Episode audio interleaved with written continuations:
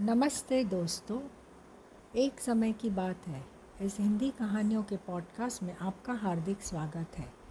शुरू करते हैं अरुणाचल प्रदेश की एक लोक कथा जिसका नाम है नागकन्या।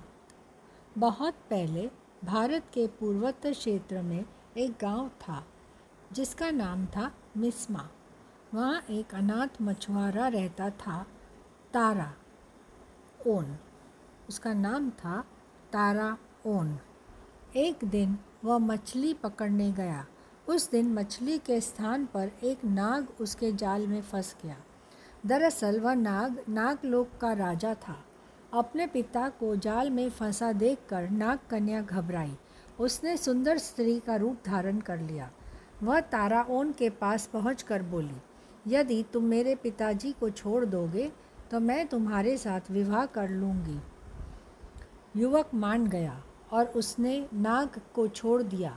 नागकन्या ने उससे विवाह कर लिया। ताराओन और नागकन्या का विवाह गांव वालों को भाया ही नहीं। उन्होंने विवाह की खबर राजा को दे दी। राजा ने ताराओन को बुलाकर कहा, तुमने हमारी परंपराओं को तोड़ा है, तुम्हें दंड मिलेगा। कल सुबह तुम्हारे और मेरे मुर्गे में लड़ाई होगी।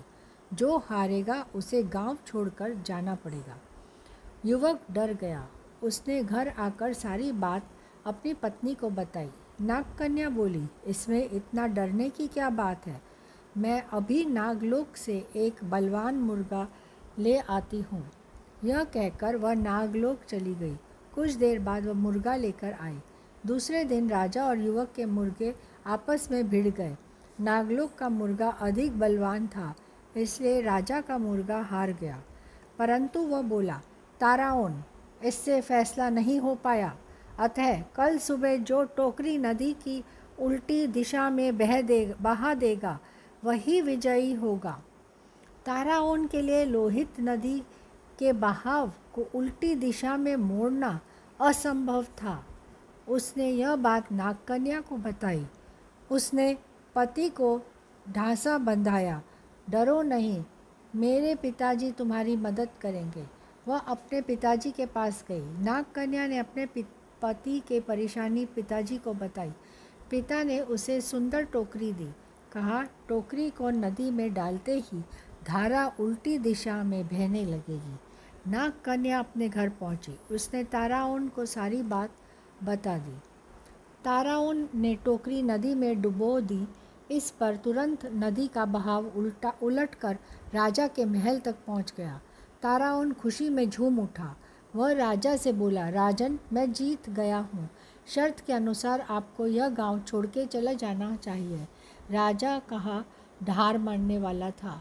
वह बोला, इस निर्णय को भी अंतिम नहीं माना जाए, अब हमें युद्ध करना चाहिए, इसी युद्ध से निर्णय होगा।